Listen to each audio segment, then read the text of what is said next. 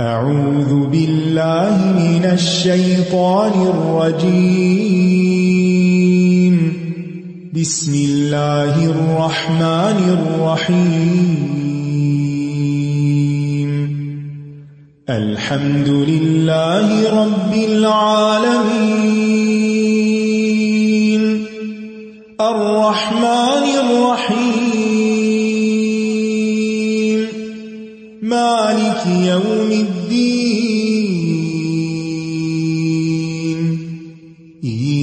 إياك نعبد وإياك نستعين اهدنا الصراط المستقيم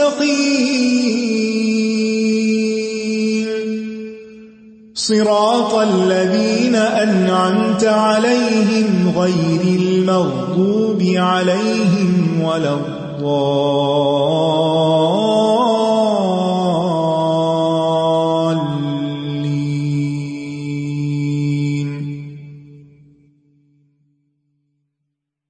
السلام علیکم و رحمۃ اللہ وبرکاتہ۔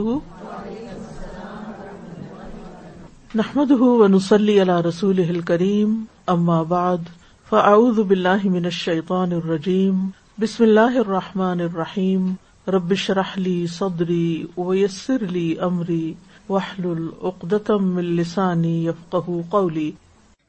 وإلهكم إله واحد.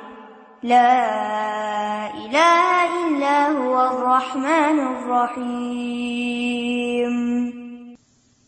سورت البقرہ کے شروع میں ہم نے دیکھا کہ سب سے پہلے سورت الفاتحہ میں اللہ تعالی کی حمد و ثنا بیان کی گئی۔ اللہ تعالی کی کچھ صفات کا ذکر ہوا۔ پھر بندے کی دعا کی بات تھی۔ پھر تین قسم کے لوگوں کی بات۔ پھر سورت البقرہ کے شروع میں اس کتاب کی بات کہ یہ ہدایت کے لیے آئی ہے۔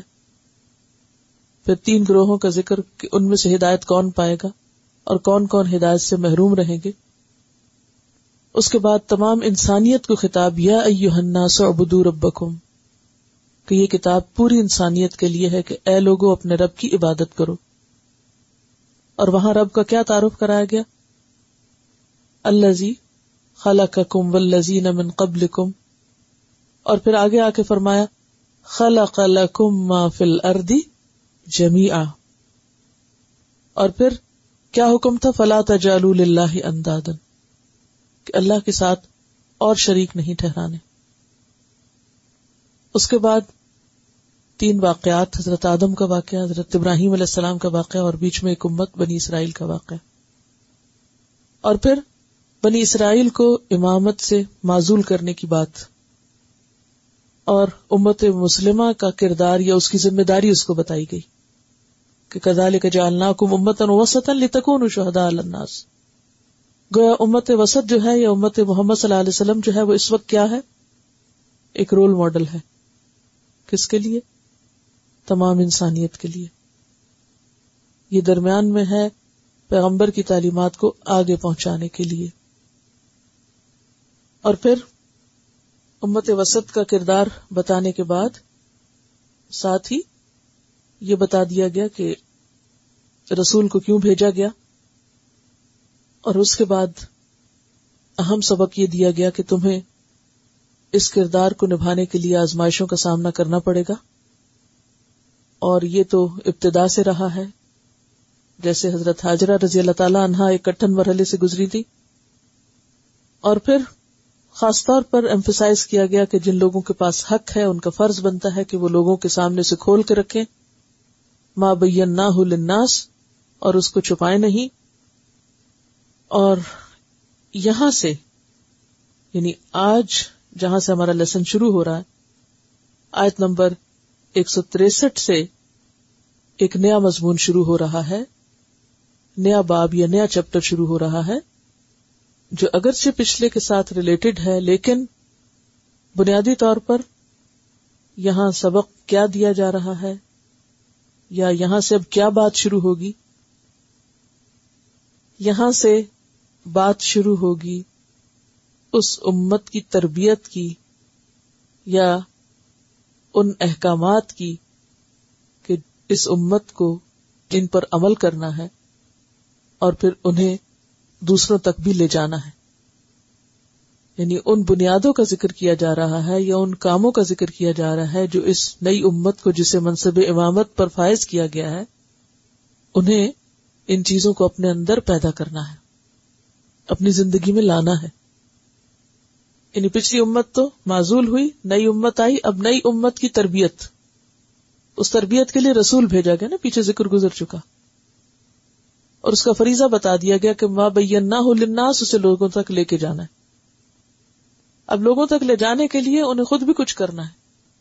اس لیے آپ دیکھیں گے کہ اگلی آیات میں، یا یو الدین آمن کہہ کے بہت سے احکام آئیں گے اور نیکی کی بہت سی اقسام کا ذکر آئے گا۔ اب یہ حکم خاص طور پر کس کے لیے ہے؟ اس نئی امت کے لیے۔ جو ایک رول ماڈل ہے دوسروں کے لیے۔ اور ان سارے احکامات سے پہلے پھر توحید کے سبق کو تازہ کیا جا رہا ہے۔ یہ ہے لنک یہاں۔ کیا لنک بنتا ہے اس نئے باب کا پچھلے سے؟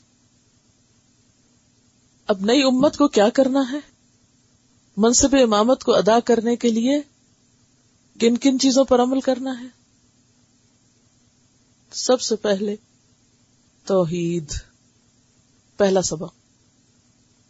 اور توحید کے بعد پھر آپ دیکھیں گے، روزے کا بھی ذکر آئے گا، حج کا بھی ذکر آئے گا، جہاد کا بھی ذکر آئے گا، اقسام بر، نیکی کی بہت سی قسموں کا ذکر آئے گا، اور یہ مضمون کئی آیات تک چلتا رہے گا۔ کہ امت مسلمہ سے اب ان احکامات پر عمل کرنے کے تقاضے۔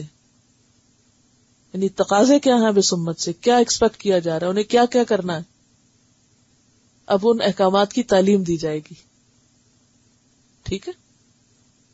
ایمان کی مضبوطی اور درستگی ضروری ہے، توحید ضروری ہے، اس لیے پہلی آیت ہے وہ الا حکم الا واحد پہلا سبق جو یاد رکھنے کا ہے، وہ یہ ہے کہ تمہارا الہ ایک ہے یعنی انسان کا الہ ایک ہی ہے، اور وہ ایک ہی اس قابل ہے کہ انسان اس کو پوجے۔ کیوں؟ اس لیے کہ اسی نے ہمیں سب کچھ دیا، اسی نے ہمیں پیدا کیا، اور وہی مہربان اور رحیم ہے۔ لا الہ الا ہوا الرحمن الرحیم۔ یہ اسی کی رحمت ہے کہ ہم اس زمین پر موجود ہیں۔ اور پھر چونکہ پلٹنا بھی اسی کی طرف ہے، اس لیے انسان کے لیے لازم ہے کہ وہ اپنا سب کچھ اسی کے نام کر دے۔ اپنے اعلی ترین جذبات، عقیدت، اطاعت فرما برداری سجدہ، صدقہ، نماز، ہر چیز اسی کے لیے، اسی کو معبود سمجھے، اسی کے آگے جھکے، اور صرف اس کے آگے۔ وہ الا حکم اللہ واحد لا الہ اللہ الرحمن الرحیم اب اس کے لیے دلائل دیے جا رہے ہیں۔ خلق السماوات والارض واختلاف الليل والنهار والنهار والفلك التي تجري في البحر بما ينفع الناس بما ينفع الناس الناس وما أنزل الله من السماء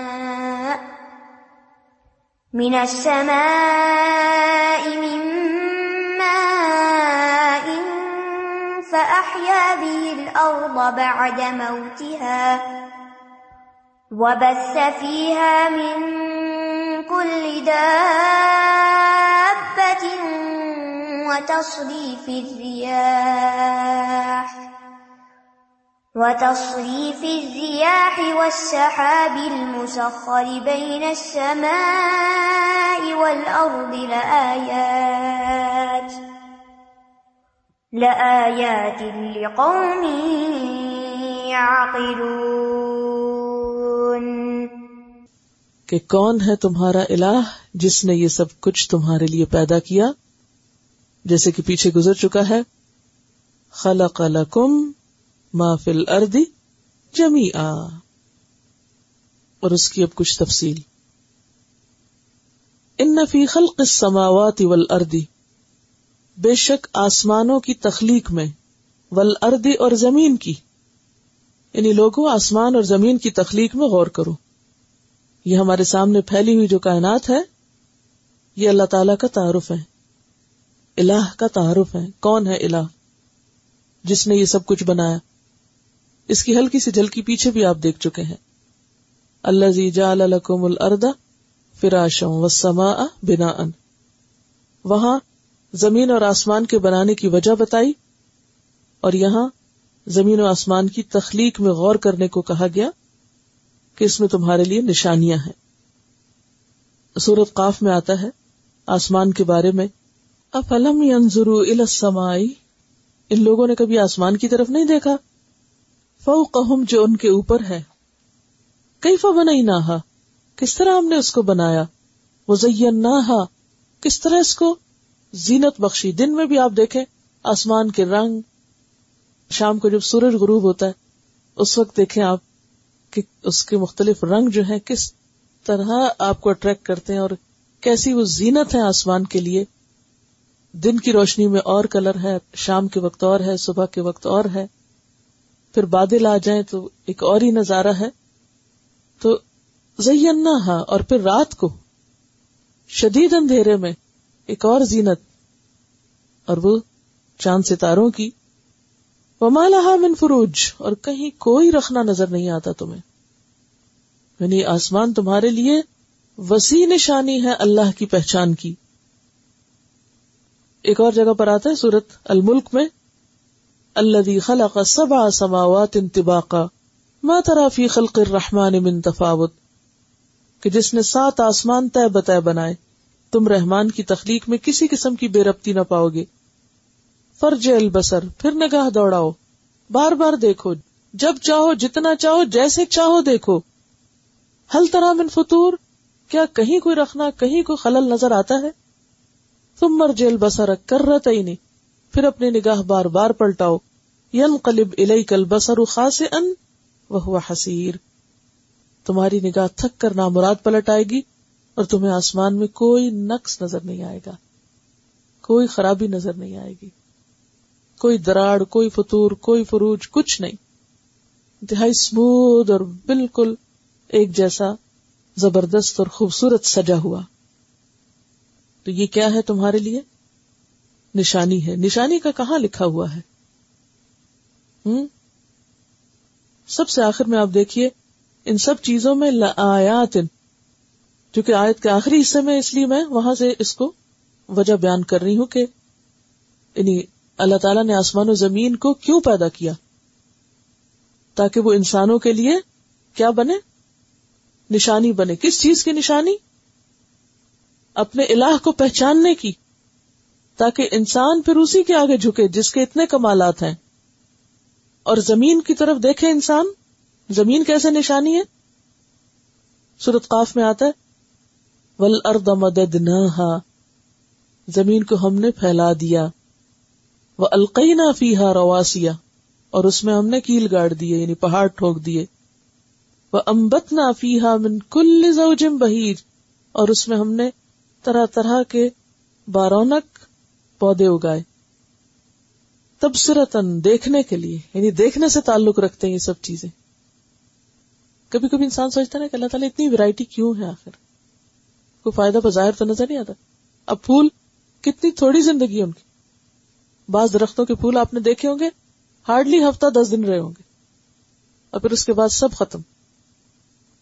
آخر کیا غرض ہے اس کے پیچھے کہ ایک دفعہ درخت اتنے سج جائے کہ نظر یا نگاہ نہ ہٹے؟ اور پھر کچھ دن کے بعد وہ سب ختم ہو جائے۔ تب یہ دیکھنے سے تعلق رکھتے ہیں۔ ہاں؟ شاید آپ کے ذہن میں بھی یہ بات آتی ہو۔ آپ واک کو نکلتے ہیں، مختلف طرح کے درخت دیکھتے ہیں۔ اتنے خوبصورت پھول، خوشبو، رنگ، نظارہ انسان دیکھتا ہی رہ جائے۔ پھر کچھ دن کے بعد ختم۔ انسان سوچتا ہے، ان کی زندگی کا کیا مقصد تھا؟ کیا مقصد تھا؟ یہ تھوڑے دن کی باہر دکھا کے کہاں چلے گئے؟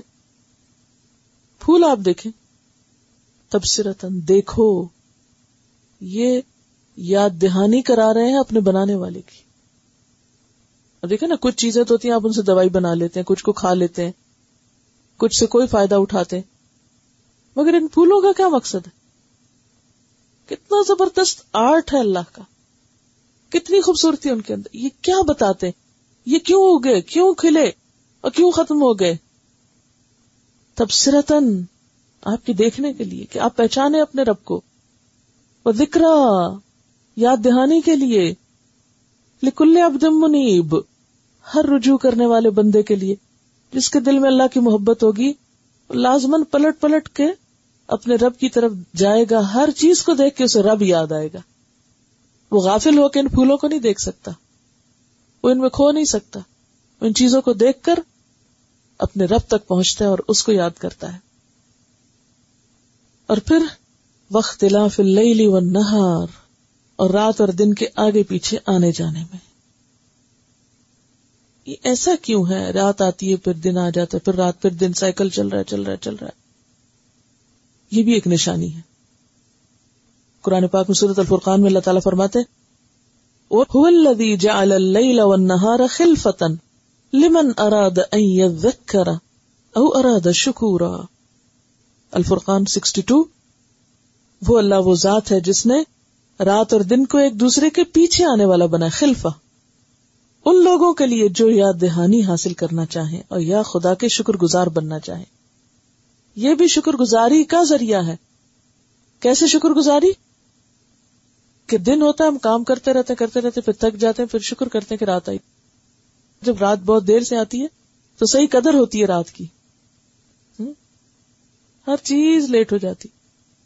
طویل دن ہے۔ تو پھر انسان قدر کرتا ہے کہ شکر ہے، رات ہے تو صحیح، بالکل ہی غائب نہیں۔ اور اسی طرح جب رات آتی ہے، تو پھر انسان نیند پوری کر کے پھر اس کا دل کیا چاہتا ہے، اٹھے کوئی کام کرے، تو کب اٹھتا جب روشنی ہوتی۔ تو یہ انسان کو یاد دہانی کرانے کے لیے ہے۔ ایک تو مرنے کے بعد جی اٹھنے کی اور ایک اللہ کا شکر ادا کرنے کی۔ دن آتا ہے تو بندہ شکر کرتا ہے، رات آتی ہے تو بندہ شکر کرتا ہے۔ حالانکہ دونوں ایک دوسرے کے اپوزٹ ہیں۔ ایک اور جگہ پر فرمایا سورت القصص، آیت نمبر سیونٹی تھری۔ ومن رحمتی ہی جا الکم اللیل والنہار یہ اس کی رحمت میں سے ہے کہ اس نے تمہارے لیے رات اور دن بنائے۔ کیوں بنائے؟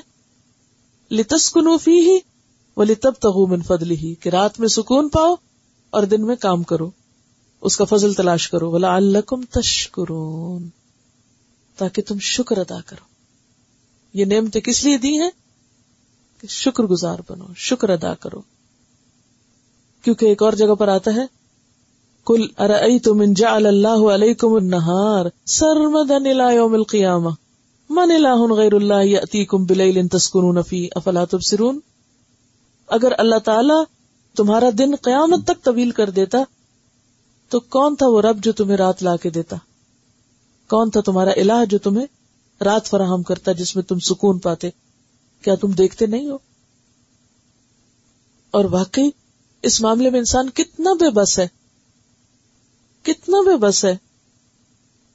اگر رات ختم نہ ہو تو آپ دن نہیں لا سکتے۔ سارے لوگ مل کے بھی دن نہیں اسے بنا سکتے۔ کترے جتنا بھی بال برابر، ذرے برابر، کسی انسان کا کوئی اختیار ہی نہیں۔ اس کے پاس کوئی گنجائش اور کوئی طاقت ہی نہیں کہ وہ کیا کرے۔ اس میں کوئی تبدیلی کر سکے۔ رات کو دن بنا سکے یا دن کو رات بنا سکے۔ تو یہ رات کا رات ہونا اور دن کا دن ہونا دراصل کیا ہے؟ اللہ کی پہچان۔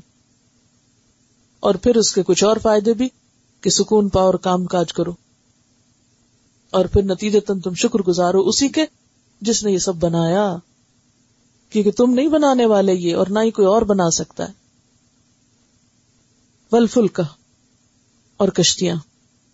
اللہ تجریف البحر۔ اتنی بھاری بھرکم پہاڑوں جیسی ہو کے بھی سمندر میں چلتی چلی جاتی ہیں۔ اتنی لائٹلی جاری ہوتی ہیں کہ جیسے کوئی بات ہی نہ ہو۔ بیمائن فناس اور دیکھو ان کشتیوں میں کیسے کیسے فائدے ہیں تمہارے لیے۔ کتنا کچھ سامان اٹھا کے وہ ایک جگہ سے دوسری جگہ اب دیکھیں کہ بائی ایئر بھی آپ سامان ایک جگہ دوسری جگہ اٹھاتے مگر اتنا نہیں لوڈ کر سکتے جہاز کے اوپر۔ ہوائی جہاز کے اوپر اتنا بوجھ نہیں آپ ڈال سکتے۔ جتنا آپ کس پہ ڈالتے ہیں؟ سمندری جہاز پہ ڈالتے ہیں یا کشتی پہ ڈالتے ہیں؟ اور پھر کتنا چیپ بھی ہوتا ہے نا اس کے مقابلے میں؟ یہ پانی کو مسخر کیا اللہ نے تمہارے لیے تو یہ سب کچھ ایک جگہ سے دوسری جگہ جا رہا ہوتا ہے۔ رواں دواں ہے، چلتا چلا جا رہا ہے۔ اور تمہارے سامان ادھر سے ادھر آ رہے ہیں اور جا رہے ہیں۔ وہ ماں انزل اللہ اور جو اللہ نے اتارا منت سمایا آسمان سے مما ان پانی سے۔ یعنی بارش۔ بارش برستے کو دیکھو۔ اس میں بھی نشانی۔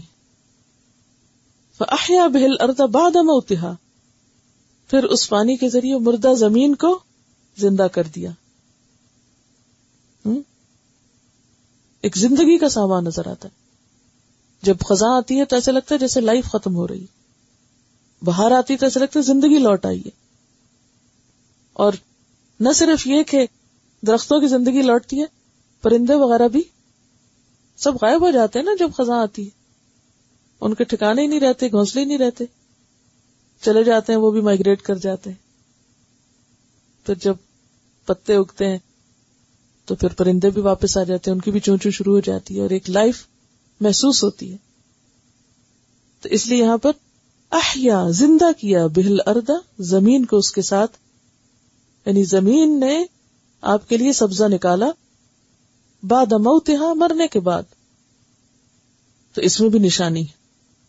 یعنی اس تبدیلی کو بھی انسان نوٹ کرے۔ یعنی آپ دیکھیے کہ ہر چیز میں اپوزٹ چیز کو دکھایا جا رہا نا۔ آسمان اور زمین، رات اور دن، بارش برسنا اور زمین کی زندگی اور موت۔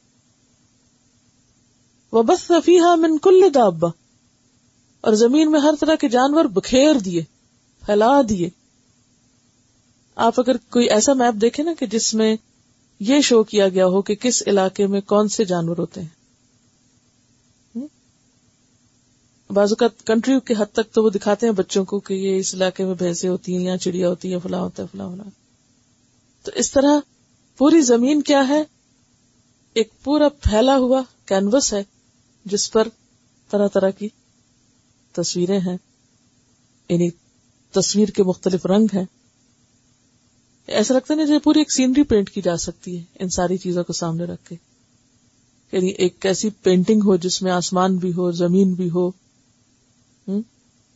سورج کا طلوع یا غروب بھی۔ اور پھر سمندر اور کشتیاں چل رہی ہیں، آ رہی ہیں، جا رہی ہیں خراما خراما کبھی آپ سی سائڈ پہ جائیں جہاں جہاز آتے اور جاتے ہیں، کبھی آپ نے دیکھا ہوگا۔ مجھے سب سے زیادہ اچھی جو فیلنگ آتی ہے آیت کو پڑھ کر، مجھے ہمیشہ ترکی کا وہ مرمرا سی جو ہے، وہ یاد آتا ہے کیونکہ ایسٹ اور ویسٹ کے کانٹیننٹ یورپ اور ایشیا کو الگ کرتا ہے وہ۔ اور، استنبول دنیا کا شاید وہ واحد شہر ہے، جو آدھا ایک کانٹیننٹ پہ اور آدھا ایک پر۔ تو بہت سے لوگ رہتے ایک کانٹیننٹ پہ اور کام دوسری جگہ کرنے جاتے ہیں۔ تو مجھے کچھ عرصہ وہاں پر ریسرچ کے لیے جانا پڑا۔ تو ہم رہتے ایشین سائڈ پر تھے اور لائبریریز وغیرہ یورپین سائڈ پہ تھی۔ تو وہ اتنی چہل پہل ہوتی تھی یعنی خشکی کے بجائے وہ سمندر سے آنا جانا روز ایسا ہی سفر ہوتا۔ بے شمار لوگ اس میں اسی طرح ٹریول کرتے ہیں۔ جیسے یہاں سے آپ اپنے گھر کو گاڑی پہ جاتے ہیں تو ان لوگوں کی ہیبٹ ہے کہ وہ آ کے بس سے اترتے ہیں اور جہاز پہ بیٹھتے ہیں اور دوسرے اینڈ پہ جاتے ہیں پھر آتے تو وہ جو کنارے ہیں جہاں سے جہاز چلتے اور رکتے ہیں، ان میں ایسی گہما گہمی اور اتنی ایک لائف نظر آتی ہے وہاں۔ اور مچھلیاں بھی پکڑی ہوئی نظر آتی ہیں اور لوگ بھی رنگا رنگ کے۔ تو وہ صرف جہازوں کا چلنا ہی نہیں، بلکہ ان جہازوں کے چلنے کی وجہ سے جو ایک زندگی کا نظر آنا ہے اور ایک حسل بسل ہے، وہ بھی اپنے اندر ایک کتنی زبردست ایکسائٹمنٹ رکھتی ہے۔ یعنی آپ کو فیل ہوتا ہے کہ ہاں صبح ہوگی اور کام کاج شروع ہو گیا۔ ومان ضل اللہ میں نسمائے میں مائن اور جب بارش ہوتی ہے اور پھر زمین کے اوپر پودے اور پھر سبزہ خاص طور پر جیسے لش گرین ہو جاتا ہے، وہ آپ خود سے پانی لگاتے رہے تو کبھی ایسا گرین نہیں ہو ایسے علاقے جہاں پر لوگ اپنے گارڈنس کو خود پانی دیتے رہتے ہیں، اور سال میں ایک آدھ دفعہ بارش ہوتی ہے، وہاں آپ کو ایسی گرینری نہیں نظر آئے گی۔ چمک نہیں پودوں میں نظر آتی اس طرح کی۔ ہاں ایک دو بارشیں ہو جائیں تو ایک دم گرینری بھی اور چمک بھی اس میں آ جاتی ہے۔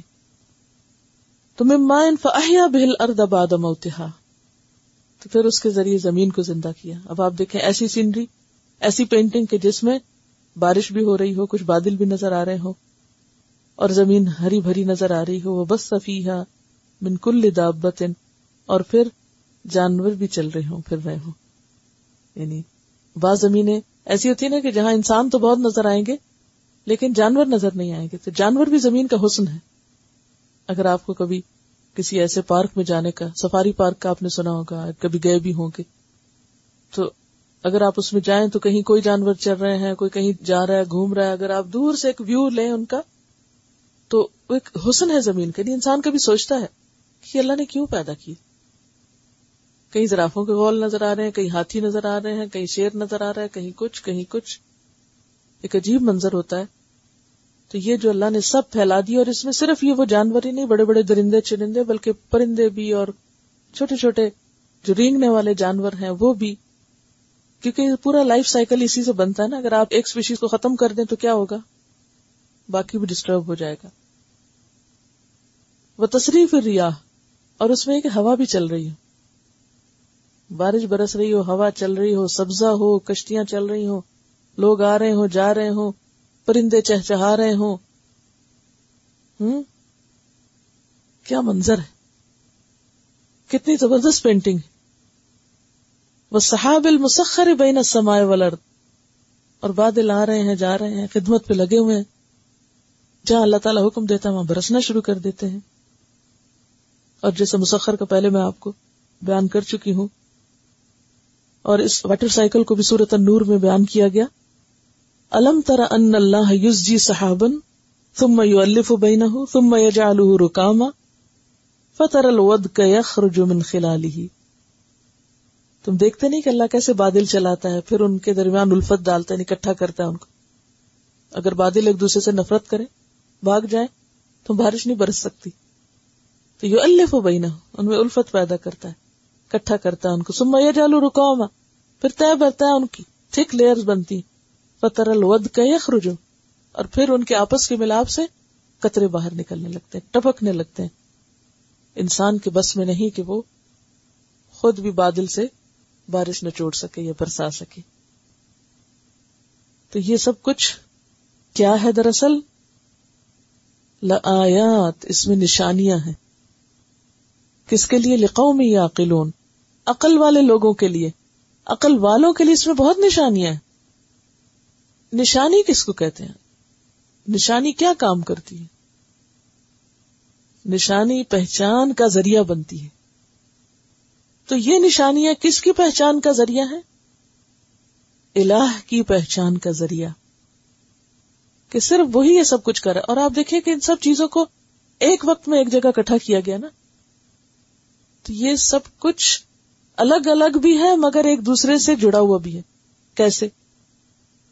آسمان کو دیکھیے، سورج نہ ہو تو زمین زندہ نہیں رہ سکتی۔